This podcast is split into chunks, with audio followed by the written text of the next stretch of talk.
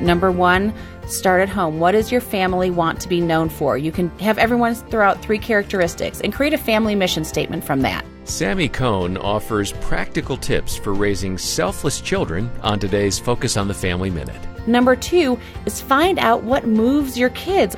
If you see them on social media all day, say, you know what? We're going to do an experiment. And for the next week, I want you to only post about a charity that you can help because organizations are just fraught with ways if you use this hashtag, we'll donate a dollar to a child in need. So use where they are to help them. You know what? If they love a sport, you know what? Let's organize a, a pickup game in the community and just say, we're going to be here at this time. Be very present to understand what it is that moves your child and then equip them so they can help others in need. More insights today from Sami Cone about motivating your child at FamilyMinute.org.